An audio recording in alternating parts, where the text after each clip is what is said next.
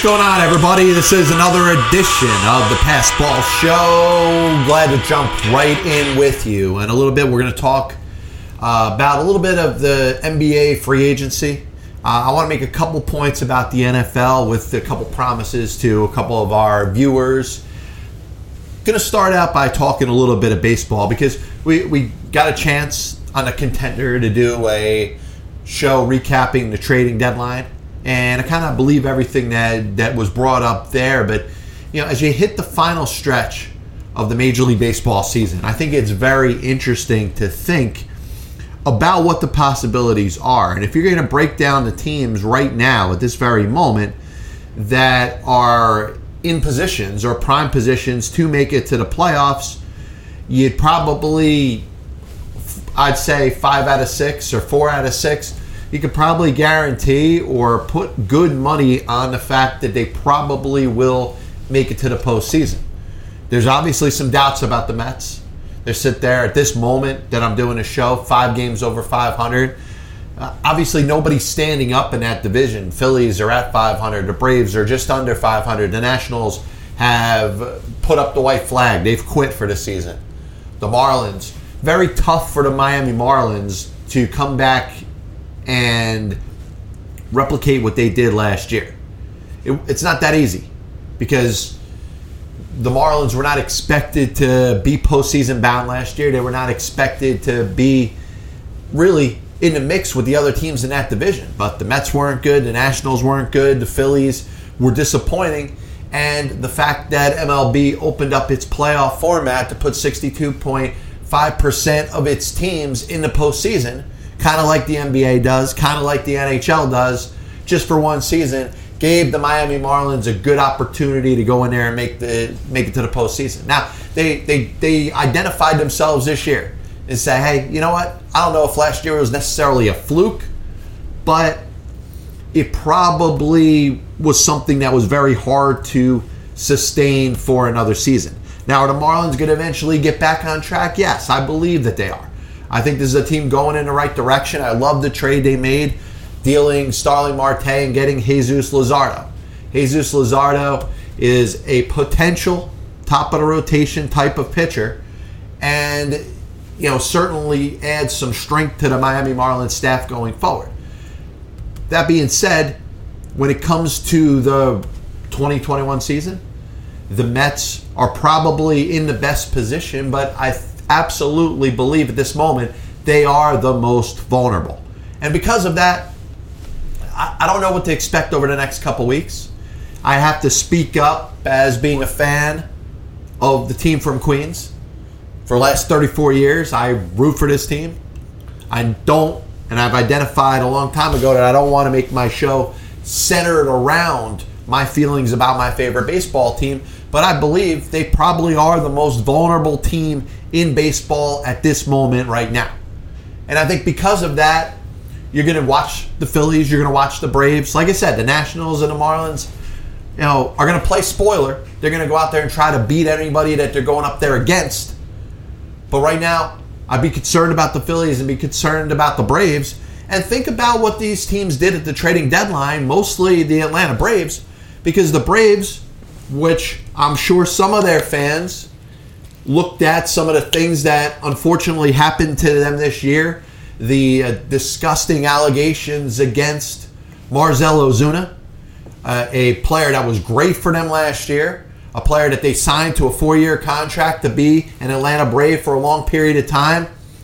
Obviously, anything that's domestic violence oriented should be considered intolerable and unacceptable and you have to deal with that, but also deal with the baseball angle of it. That Marcell Ozuna is not going to be suiting up, playing left field, and batting in the middle of the Atlanta Braves batting order. So you get yourself through that, and now you got to deal with one of the most exciting young players in baseball, kind of right about to enter his prime, and Ronald Acuna gets hurt and is out for the rest of the season. You couple that with the fact that the Braves, for the most part of the season, have been playing under 500. In fact, they haven't been over 500 all season. It would probably be a good year to just say, hey, it's not our season. But the Braves at this deadline were very aggressive. They went out there, they got Jorge Soler, they got Adam Duvall. Now, is this lineup as good as it would be with the baseball reference pages of Acuna and Ozuna on the sidelines? Or if they happen to be in a lineup? Absolutely no. But the Braves are better. Better at the trading deadline than they were prior.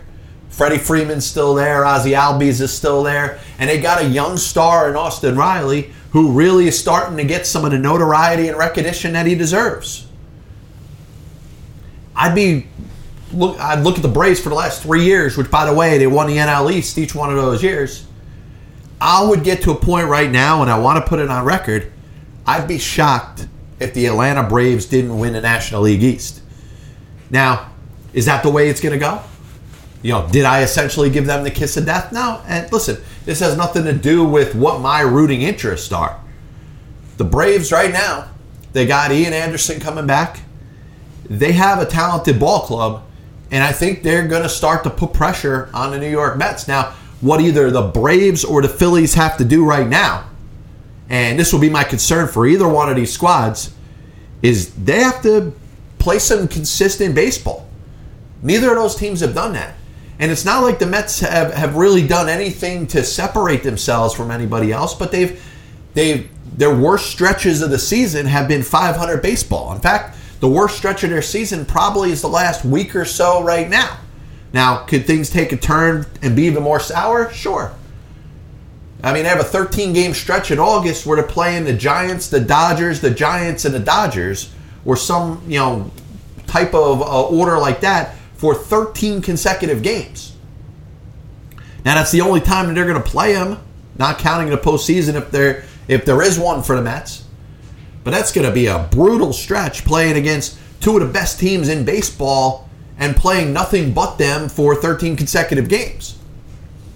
But the question is going to be because the Mets have struggled to run away with this division, the Braves and the Phillies are both in positions right now. If they could play the best baseball for the rest of the season and play, let's say, 10, 12 games over 500 for the rest of the way, they got as good of a chance as the Mets to win that division. Mets just don't score enough runs. Every team's suffering through injuries in some, some way, shape, or form. But I'd be worried about the Mets who have been in first place for what, 80 consecutive days or something like that. I think that reign, as far as being in first place, is probably going to come to an end soon. And like I said, I'm not Nostradamus. I haven't jumped into the DeLorean, cranked it up to 88 miles an hour, and gone into the middle of August and tell you where the New York Mets are in the standings and who's leading the National League East. But I'd be worried about this team right now. And if I'm the Braves, if I'm the Phillies, this is their shot, their chance, their opportunity to make up some ground. Phillies play the Mets this weekend. If they could sweep them, they could take two out of three. I think the momentum is starting to move in their direction. And the Braves had a as good of a trading deadline as they could possibly have. Getting Soler, getting Duvall. They added some power to their lineup.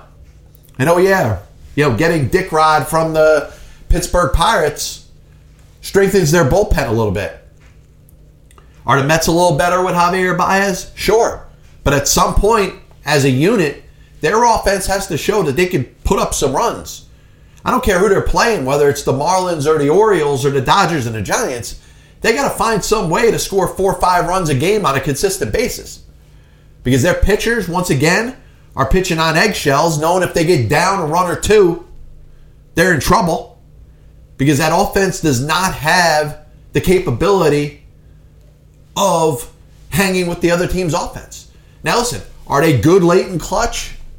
Or, you know, late in the game when they're down a run or two? Yeah, they've had some of the best wins in baseball coming into the seventh, eighth, and ninth innings this year. But you can't count on this team to do that game in and game out. They have to put up early on in the game a consistent enough amount of runs to make you believe that this is a good baseball team. Is it a bad baseball team? No. But I don't look at this team right now at this moment as a playoff team. And if you look at if the season were to end today on August 3rd, 2021, the AL division winners would be the Rays, the White Sox, and the Astros. The wild card winners would be the Red Sox and the Athletics.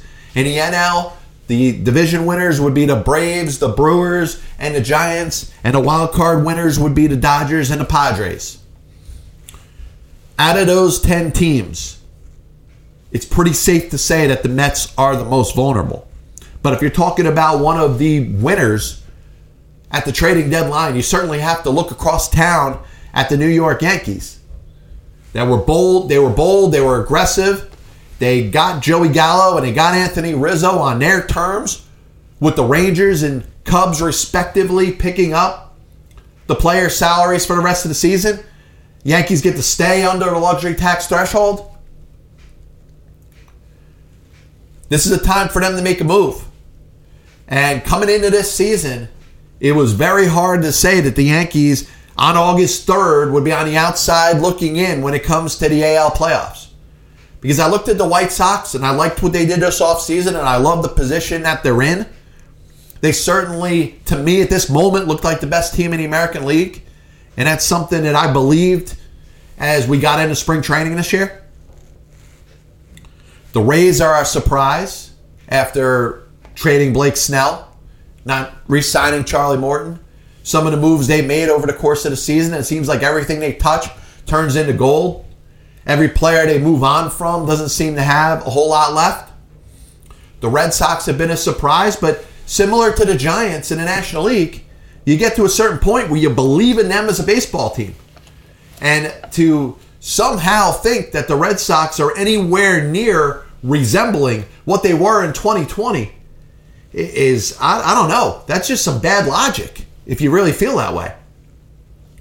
Because, you know, I've, I've showed and I've spoken about the lack of value in a Major League Baseball manager. This is the one spot where I feel like I'm eating a little bit of crow here.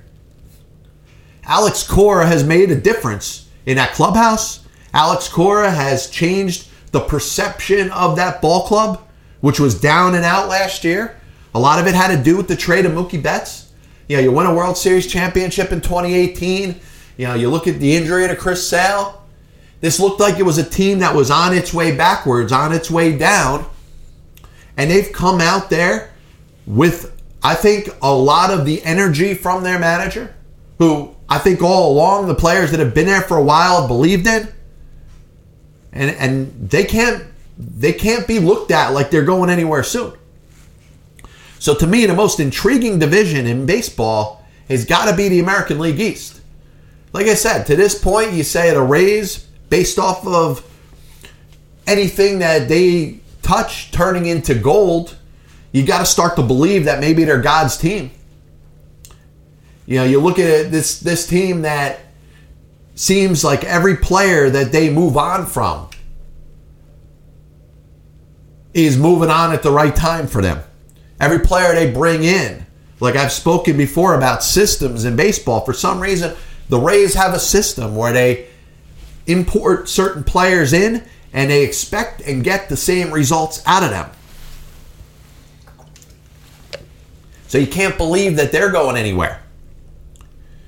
And that doesn't bode too well for the Yankees, but if there is a team in baseball that's going to get a shot in the arm, if there's a team in baseball that's going to get uh, you know, a huge rush of energy going into the second couple, last couple months of the season, it's going to be the New York Yankees. Tell me Anthony Rizzo doesn't strengthen that offense. Joey Gallo, you know, you add that to Judge and Stanton and the other players that are in that lineup. The Yankees should be going out there scoring four, five, six runs every game. You know, they, they had a nice weekend coming off the trading deadline. But now they're still at this moment on the outside looking in. Is it easy? Would it be an easy take to say the Yankees are probably the team with the best chance of making the playoffs that isn't in a playoff spot right now?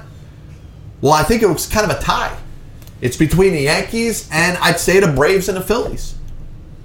Part of it, like I said, is the Yankee surge that you expect after making moves like that, going out there, getting Gallo, getting Rizzo. Andrew Heaney wasn't good, but I think he adds a little bit of depth to their rotation. I know they got a little bit of a coronavirus problem. Gerrit Cole going on the, the, the CI or the CL. Gio Urshela's got a hamstring injury. Every team's got to deal with injuries. But certainly the Yankees, even though they got some ground to make up, I think, you know, if you're going to pick a team in baseball that's not in the playoff picture as we speak, to go on a 10 game winning streak, to win 12 out of 15, to win 18 out of 24, I, I believe in the Yankees. And like I said, I look at the Phillies, made a deal with the Texas Rangers to get Kyle Gibson and Ian Kennedy. I'm not huge on Kyle Gibson. He's having a great year. You know, his track record for his time with the Minnesota Twins said, hey, he'd probably be a formidable middle of the rotation starter. But I think he was pitching a little out of his league, a little out of his head or out of his mind for the Rangers, especially a bad baseball team, to go out there and really be the formidable starter for a team that's pretty much losing every game that you don't pitch. I thought a team was going to pick up Kyle Gibson and he wasn't going to perform well for him. Now, does that mean he's not going to pitch well for the Phillies? I don't know. Ian Kennedy's kind of had a little bit of resurgence in his career as a, a late game reliever. Now, the Phillies, other than that, were kind of quiet. I don't know if they're really making that push for it, but the division in the NL East is there for the taking. If either the Phillies or the Braves can step up a little bit. You know, I look at the Brewers, I look at the White Sox. Certainly, the White Sox got nothing to worry about. If there's one team that I would say is a guarantee that's going to make the playoffs, I, I would I would make a wager, a wager that would hurt me pretty bad if the White Sox didn't make the playoffs. And then he got the the Western divisions, which, by the way, you know, everybody talks about the NL West with the Giants being what they are, and the Dodgers obviously going out there getting the, getting Max Scherzer, getting Trea Turner. The Padres, as aggressive as they've been for the last year plus or two years, you know, they seem to be in on everybody. They got a great squad. Tatis being hurt doesn't help them at the moment. And who would have thought? You know, two teams sitting there in their current spot in their divisions in third place. Yankees, Padres. That's why it's baseball. You know, baseball is something that really is hard to predict. You can't say that teams are going to finish in a certain order. Who had the Giants being what they are? Who had the. I mean, to me, I don't know. More people may believe in the Rays than I do. I thought this was a team headed for destruction. I thought this was a team that, uh, you know, Cinderella moment was done. The clock struck midnight. They had a great year last year, and part of it was the talent that they had on their team. But when they decided to walk away from that talent, when they said, hey, now's the time to trade Blake Snell, how could you predict that Blake Snell would not look like a top of the rotation pitcher pitching anywhere else in Tampa Bay? Blake Snell is the one getting pulled out of World Series games or ALCS games when it seems visible that he's got more left in the tank. He's out there, he's hurt right now, but when he's been healthy, he hasn't been good for the Padres. And to me, you look at the AL West and the NL West. The AL West probably isn't getting as much credit for the performance of the teams in that division. The Astros have basically held up their middle fingers, said, "You know what? You're gonna you're gonna boo us. You know, every everybody that watches baseball is an expert on what exactly happened with the Astros in 2017." They've gone out there and they, they've done them. They're 20 something games over 500. Look like they're going to win the AL West. After a little bit of a down season last year. Yes, they made the playoffs, but they finished under 500. The A's, similar to the Rays, moved on from a couple players. But, you know, listen, they have they have some strength. Matt Chapman, Laureano, they, they went out Laureano, they went out there and they made a uh, a bold move by paying Starling Marte's contract, or I'm sorry, by having the Marlins pay Starling Marte's contract and parting with Jesus Luzardo. Then there's the Seattle Mariners. And, and I think when it came to the trading deadline this year, there was a lot of talk about should the Mariners kind of go more in or like I said, with a team like the Giants, as many games as they are over 500 and pretty much getting closer and closer to locking up a playoff spot, do you necessarily have to part with your future to make a run in the playoffs this year? Especially if that run was unexpected.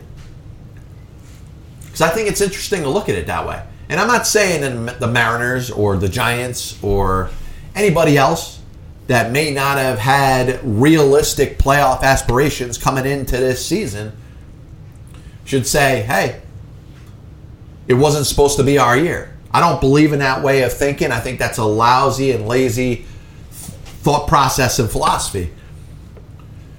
But I think the, the Mariners are looking at their future. Julio Rodriguez, Jarred Kelenic, Logan Gilbert, you know, amongst others. They have a lot of good young prospects that they expect to be core pieces of their ball club going forward. And they made the deal for Abraham Toro with the Astros trading Kendall Graveman, which I think was kind of a question mark because Graveman's been their best relief pitcher and they traded him to a division rival. The team they're chasing, the Mariners are chasing the Astros. Why would you trade your best relief pitcher to the team that's leading your division and you're trying to go out there and beat and catch? But then they made the move for Diego Castillo. They obviously got a couple pieces back, including Toro, who I think is a controllable young player. Maybe third, starting third baseman down the road. If you think of Toro at third, J.P. Crawford at short, Shed Long at second, Evan White at first that may very well be their infield going forward. And they're all young players and they all have a ridiculous amount of upside. And then you throw Rodriguez and Kelenic in the outfield. Taylor Trammell.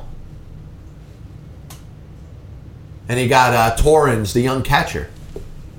This is a team that through some trades, yes, but also through their scouting and the development of their minor league system, they could, and I'm going to make a weird comparison here, a random comparison, and obviously this would be contingent on these players becoming absolute stars. But I look at the young core of offensive players for the Seattle Mariners, and I think of the early 90s Cleveland Indians. Now, granted, you know, there, there's no Jim Thome, there's no Manny Ramirez, there's no Albert Belle at this moment in time. You know, Evan White's got to step his game up. You know, Jarred Kelenic's got to become an absolute star. You know, there's no Kenny Loftons in this group.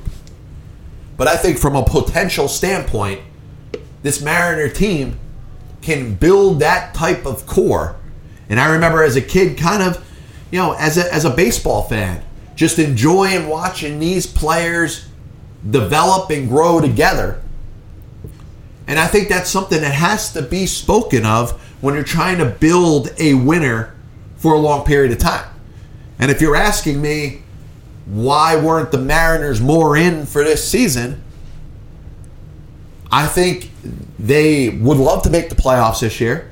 If they made it to the postseason and had a good series against a, a team, let's say they win a wild card game, and then they match up against the White Sox and push them to you know the the distance when it comes to a series. It'll be a great learning experience. It will put them in a very good position. Would certainly rise the expectations for next season. But I don't know if it was worth doing at the expense of screwing around with this young core that Jerry Dipoto is trying to build there. And I know Jerry Dipoto has got a battle against himself when it comes to trades. He looks at his squad, his 40 man roster, the depth of his team from A to Z, and he wants to move on from it. He wants to flip players left and right. He wants to trade more players than Jack McKeon. But the best move for the Mariners in this deadline was probably to not be so active, and they weren't. Like I said, the Graveman trade takes a little bit of heat, and I get it, especially dealing them to the Astros. But I think this is a good group of young players that are going to play well together. And if you're thinking about teams to rise in July, teams to rise in August, I wouldn't be surprised if the Mariners were five games better at the end of August. And maybe make it a little bit of a push for the Athletics, towards the Athletics or the Rays or the Red Sox, whoever are in those two wild card positions. I don't think it's reasonable to expect them to win the division. I think the Astros are going to pull away. I think the Astros are going to be fine. I think the the mantra of the Astros is kind of a big screw you to baseball. You know, they don't feel like they were treated right. They feel like everybody views them as something that they don't believe that they are. And I believe deep down that the Astros probably didn't cause as much harm as a lot of people believe that they did. Because what we need to know is how many other teams were doing what the Astros were doing. And you're hearing reports from players that are admitting that stuff like this has been going on in other clubhouses and other dugouts and on the field for other teams. And the Athletic, which did a good job pushing players to get a story, gets Mike Spire, Mike Fiers to speak. MLB does an investigation. They find that there really is some wrongdoing there. The Astros lose some draft picks.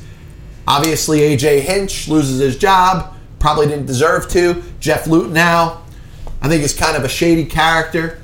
He loses his job.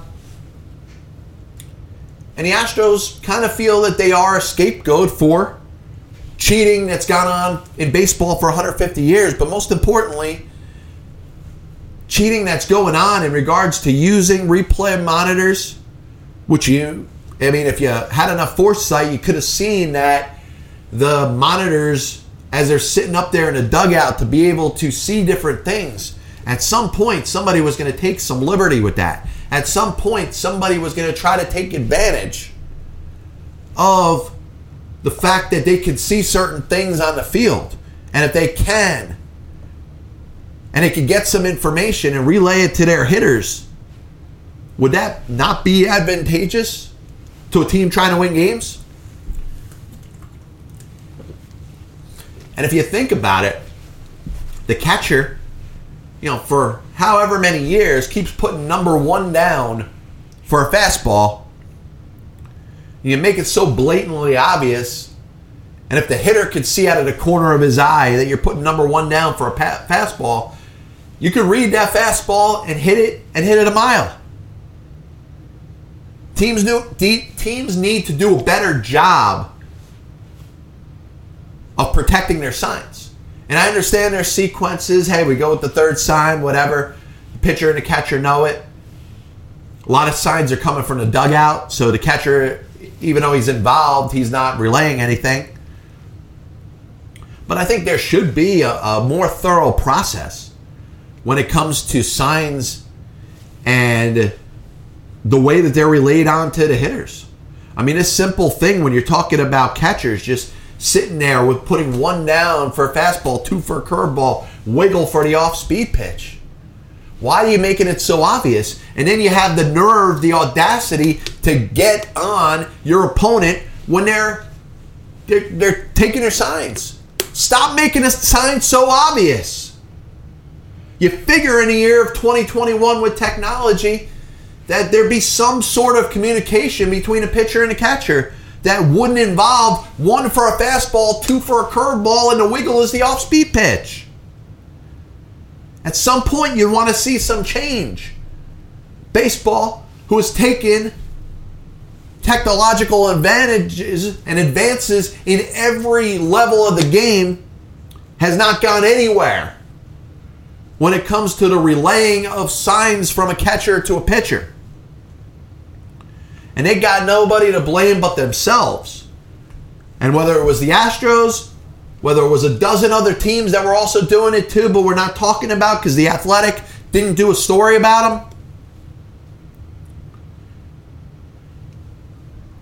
Competitors in a whole history of competition are going to do what they can to get any advantage over those that they are competing against. So I promised I'd talk a little NBA. Obviously, the big news, and obviously, there's been some free agent moves with Kyle Lowry going to the Heat. Uh, obviously, some teams look better, some teams look a little worse.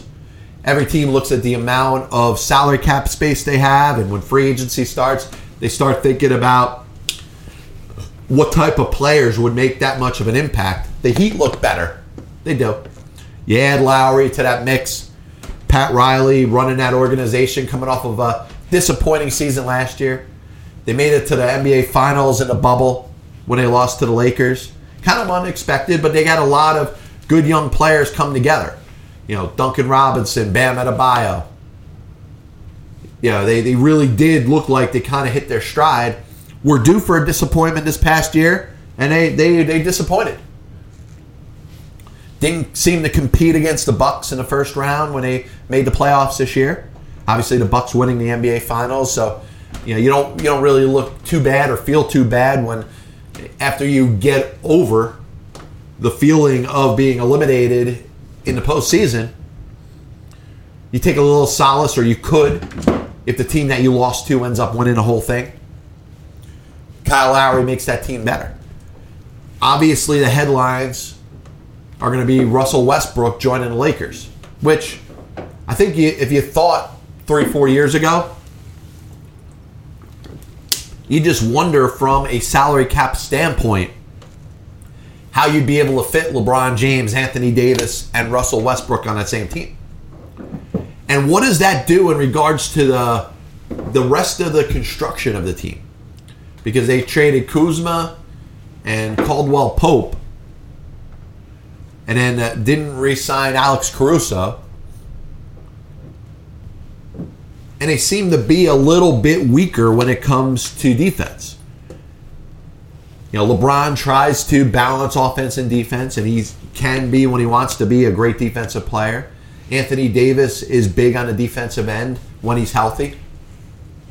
Russell Westbrook, listen, as far as, as dynamic of a player as he is offensively, Mr. Triple Double. He's absolutely on his way to the NBA Hall of Fame when he's done playing. Will the Lakers have or be able to balance enough defense with the scoring punch that they have with the three players that they have? I think it's very hard if you go back in history. Even even LeBron and Dwyane Wade and Chris Bosh. I mean, I think the thought of LeBron and AD and Westbrook is probably the best three player combination in the history of basketball since Wilt Chamberlain, Jerry West, and Elgin Baylor. Now, listen, there's been good threesomes in the NBA.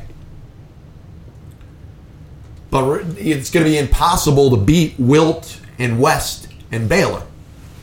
I mean, you're talking about three all time greats basically playing the prime and the main bulk of their careers together. How long does the LeBron, AD, and Westbrook relationship last in regards to how many years they're going to play together? I don't know.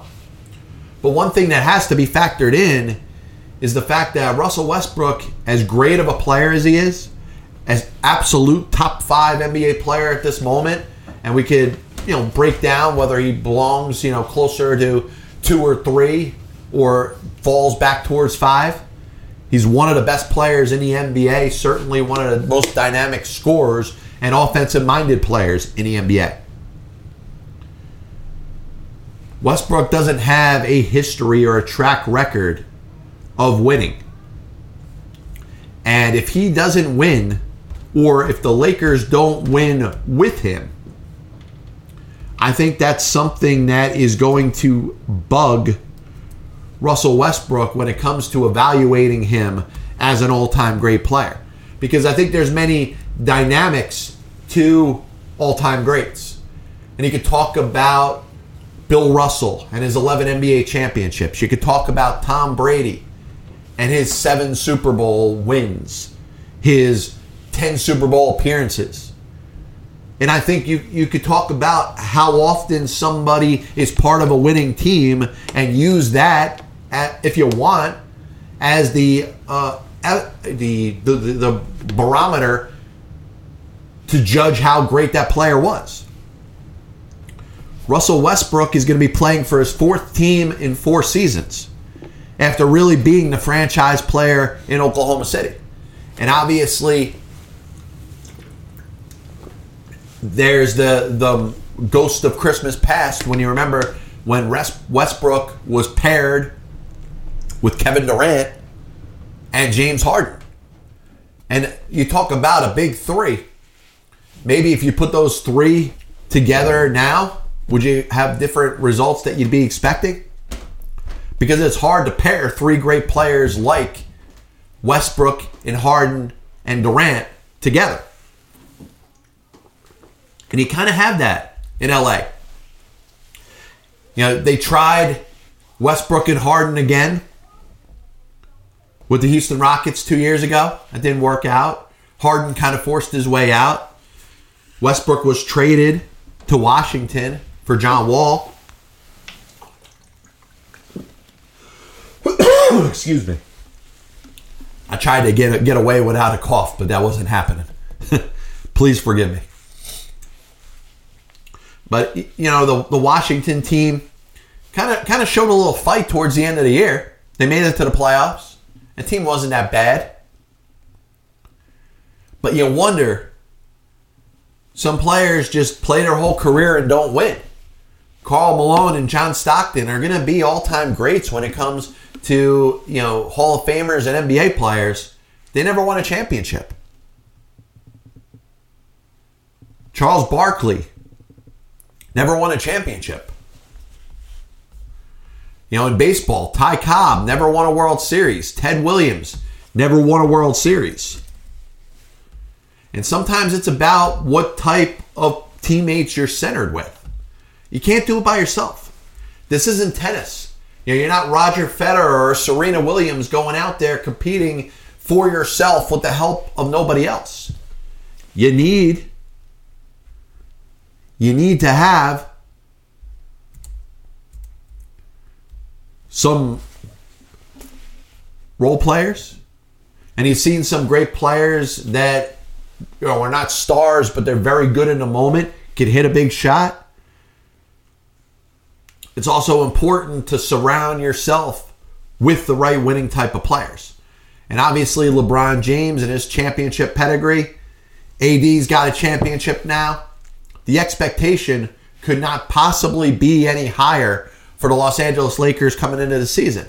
Now, if you're looking at the Lakers and you want to say something bad about the Lakers, like I said, from a defensive standpoint, I think they're a little weaker, but they were pretty aggressive. They brought back uh, Dwight Howard after a year in Philadelphia, Wayne Ellington, Trevor Ariza. Going to be interesting to see how these players kind of uh, help them. And obviously, health is going to be very important. LeBron wasn't healthy this past year. AD couldn't even suit up for playoff games. He was that hurt.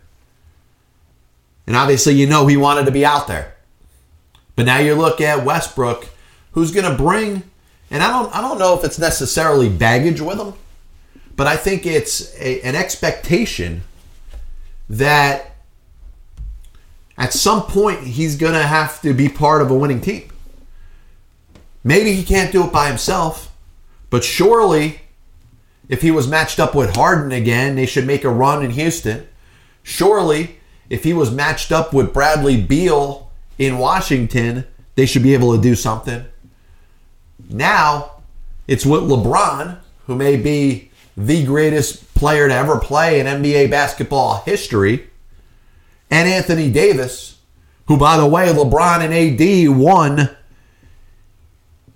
with the Lakers together. Kind of like Kevin Durant going to Golden State with Steph Curry and Klay Thompson. They won two championships before Kevin Durant got there. And yes, they won again. They made another NBA Finals. But Kevin Durant kind of got that little uh, burden off his shoulder by winning a championship, even though he had the benefit of two great players there on a team that had already won. Westbrook is going to take this route. And like I said, I think it has to be known that Westbrook obviously is tr- chasing a championship. And now he's willing to kind of become a nomad or a gypsy and now play for his fourth team in four years and is certainly as equipped as he has ever been as an NBA player to win a championship. The question is, will it happen? And if it doesn't, it's not going to be a knock on LeBron as much. It's not going to be a knock on AD as much. If things don't work out, if the Lakers are one and done in the playoffs, let's say all three of those players are healthy and you watch the likes of, of Phoenix prosper or some of the other teams in the Western Conference as they're bulking up and trying to get better and making a run for the playoffs this coming year. If they get better and the Lakers get a little worse, a lot of blame is going to be thrown towards Russell Westbrook. To this point, he hasn't won a championship. He's certainly chasing one. Are the Lakers better or worse with Westbrook in the mix? I think LeBron can be that kind of fill in the gaps type of guy. He doesn't have to be the ultimate scorer. Westbrook can facilitate, can pop 30 a game. He can get the triple doubles day in and day out. AD can help out on offensive and defensive boards. But once again, I can't name a big three on a given team, not named Chamberlain, West, and Baylor, that looks as good on paper as LeBron James, Anthony Davis, and Russell Westbrook. So when it comes to the upcoming NFL season, one of the lazy takes when it comes to one of the lazy takes when it comes to the history of football. You say it's very easy to expect the two teams that played in the Super Bowl are the favorites to rematch in the next respective Super Bowl. The Kansas City Chiefs have been in consecutive Super Bowls, beating the 49ers two years ago, and of course losing to the Tampa Bay Buccaneers this past year. Consecutive Super Bowls in the history of the Super Bowl era. Green Bay winning 1 and 2, Miami winning 7 and 8, the Steelers winning 9 and 10, the Steelers winning 13 and 14, the 49ers winning 23 and 24, the Cowboys winning 27 and 28, Denver winning 32 and 33. New England. And I'm struggling with Roman numerals. winning 38 and 39. And it hasn't happened since. So the Buccaneers and Tom Brady, even though Tom Brady was the quarterback, the facilitator, the leader of the last team in the NFL that won consecutive Super Bowls, you know, it hasn't happened in uh, quite a while. You're talking about what, 18 years? It'll be 18 and 19 years ago when the Patriots made it to the Super Bowl, first beating Carolina and then beating Philadelphia. And how many rematches have there been in Super Bowl history? Because that's that seems to be the take that you hear every year. The two teams that made it to the respective Super Bowls are expected to go there again and I'm looking. I'm going to scroll down to each Super Bowl and tell you where there's been a repeat Super Bowl. And I know for a fact that, that the Bills and the cow, uh, yeah, the Cowboys did it consecutive years. And that's what Super Bowl 23 and 24 where the Cowboys beat the Bills both years in a row?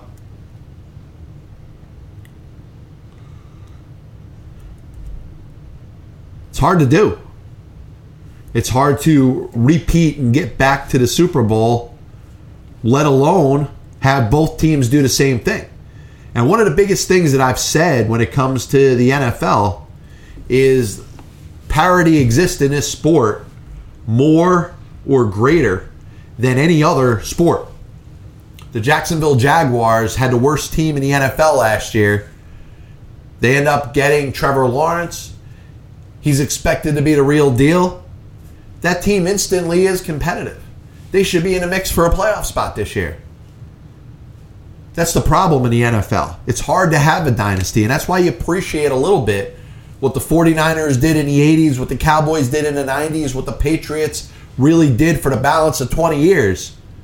In this day and age, with free agency being what it is, the struggles that exist when it comes to the salary cap in the National Football League, you start to really appreciate what teams have been able to do.